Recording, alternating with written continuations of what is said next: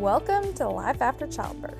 My name is Wesleyna Maxey, and I'm an occupational therapist on an extraordinary path to change women's health and the care we receive postpartum.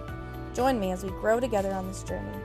Let's talk Life After Childbirth.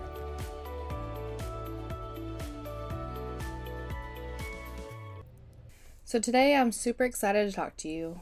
We're going to go over what occupational therapy is, what pelvic floor therapy is, and how it can help with life after childbirth. So first off, let's talk about what are occupations. Is it just whatever job you have? That's the most common thought, but it's extremely more broad than that. Occupations are anything you do during the day. Some examples are yoga, chores, sex, dancing, work, sleeping, horseback riding, reading, farming. Occupations are anything you do to occupy your time. Occupational therapy helps you to be able to perform and participate in those occupations that are meaningful to you. You know, after childbirth, mothers tend to set their needs aside. Their self-care, their hobbies, their mental health. It all takes a back seat to this new human in their lives. Occupational therapists can help women figure out their new role as a mother, whether that be a first-time mom or transitioning to a mother of four. It's all new, and with each transition, there's a learning curve. It's called finding your occupational balance. Now, occupational balance is defined as improving your overall engagement in meaningful o- occupation. So, you know, showering every other day may be meaningful to you, but it's hard making that a priority after childbirth. Also, cooking dinner, which may be another meaningful occupation to you.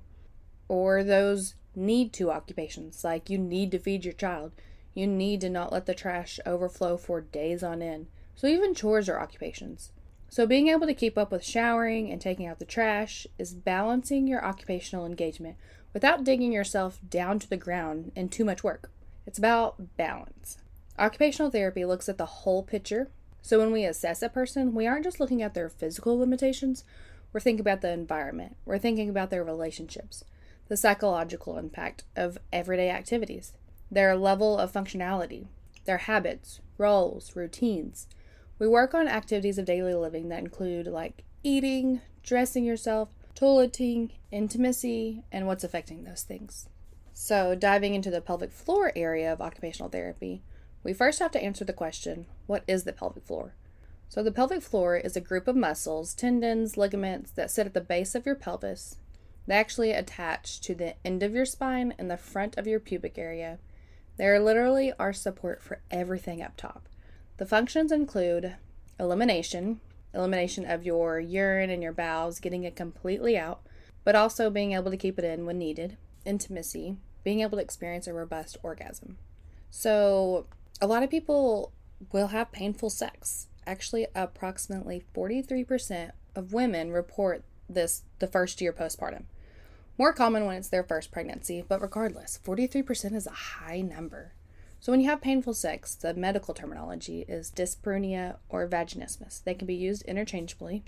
So that forty-three percent of women. And people wonder why women may not want to have sex after childbirth. Well, would you want to if it hurt every time? No matter how much we may want to, how much a woman desires that connection, if it hurts, why? And again, we aren't explained to about this, and we aren't told that it is common, but it isn't normal. It needs to be standard care because there are things that can help you and get you back to actually enjoying sex and having a robust orgasm. If you aren't able to experience an orgasm or do not enjoy sex and intimacy, it could be your pelvic floor muscles not functioning properly. Another function is protection and support, as well as stability. So the pelvic floor muscles support our internal organs, such as our bladder, uterus, and rectum. They sit right into the bowl of the pelvic floor muscles. If any of these are damaged or altered in any way, the overall internal balance is disturbed. The support goes all the way up to our head, supporting all of that. Especially during childbirth, the increased volume and weight puts a lot of pressure, and it affects the contractibility quality of these muscles. And to think we don't rehab them. We don't fully engage them as we should during our daily tasks. And again, it's not something that we should know to do, that we should know that we need to re-educate them.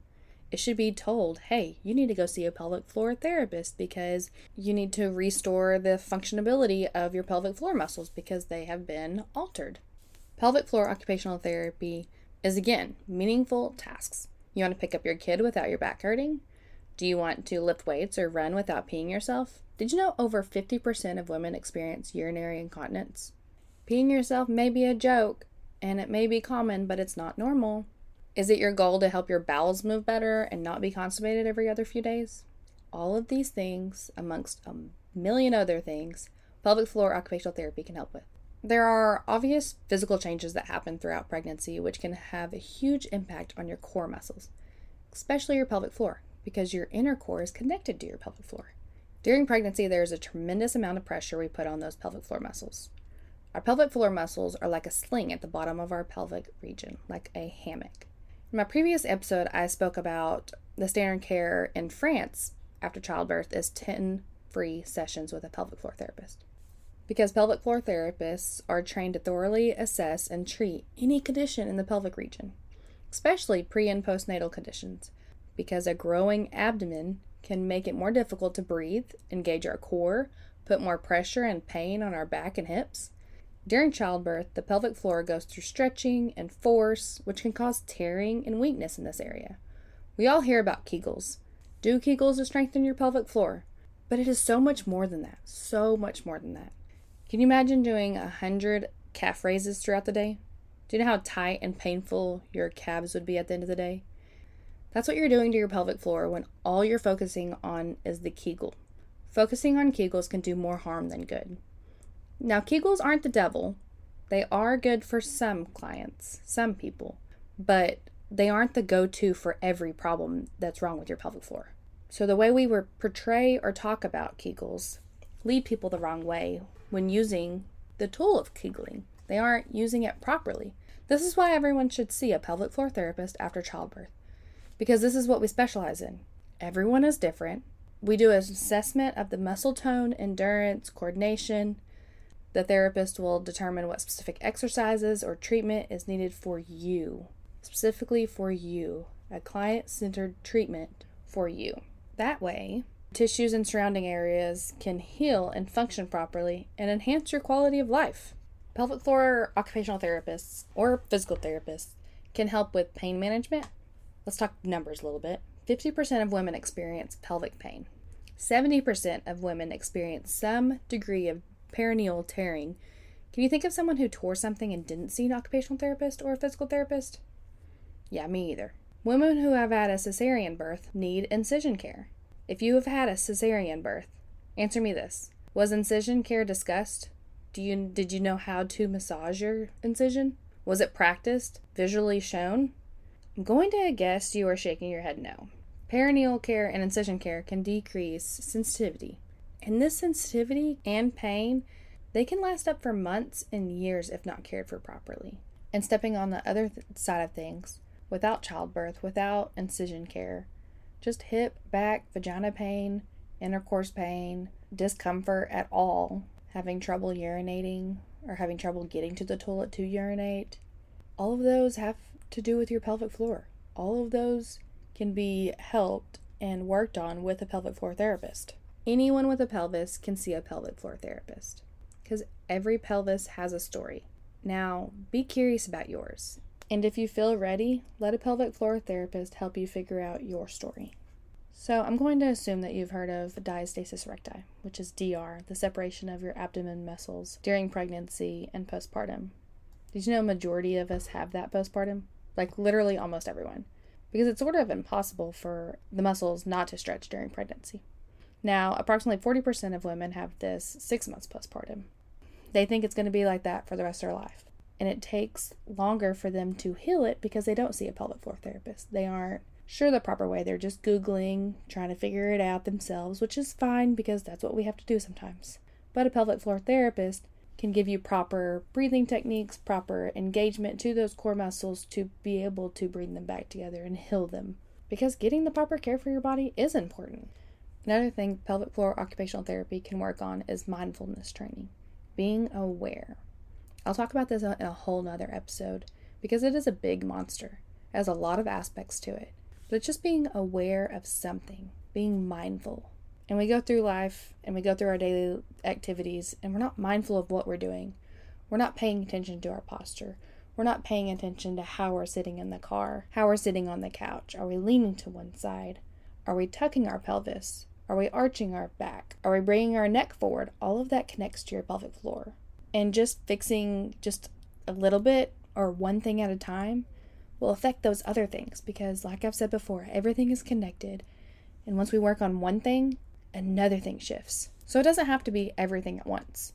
Doesn't have to be you have to breathe correctly, you have to engage your core correctly, you have to stand up correctly, you have to pick up your kid correctly. It's one thing at a time. We go step by step and we start forming new habits. We start forming a new lifestyle of being mindful, of paying attention to what we are doing and how we're taking care of our body. We can help with community resources. Finding support through external sources and to increase socialization during your postpartum journey. Because support is important. And support can look different. Others can give support, but you can also support yourself through this transition as well.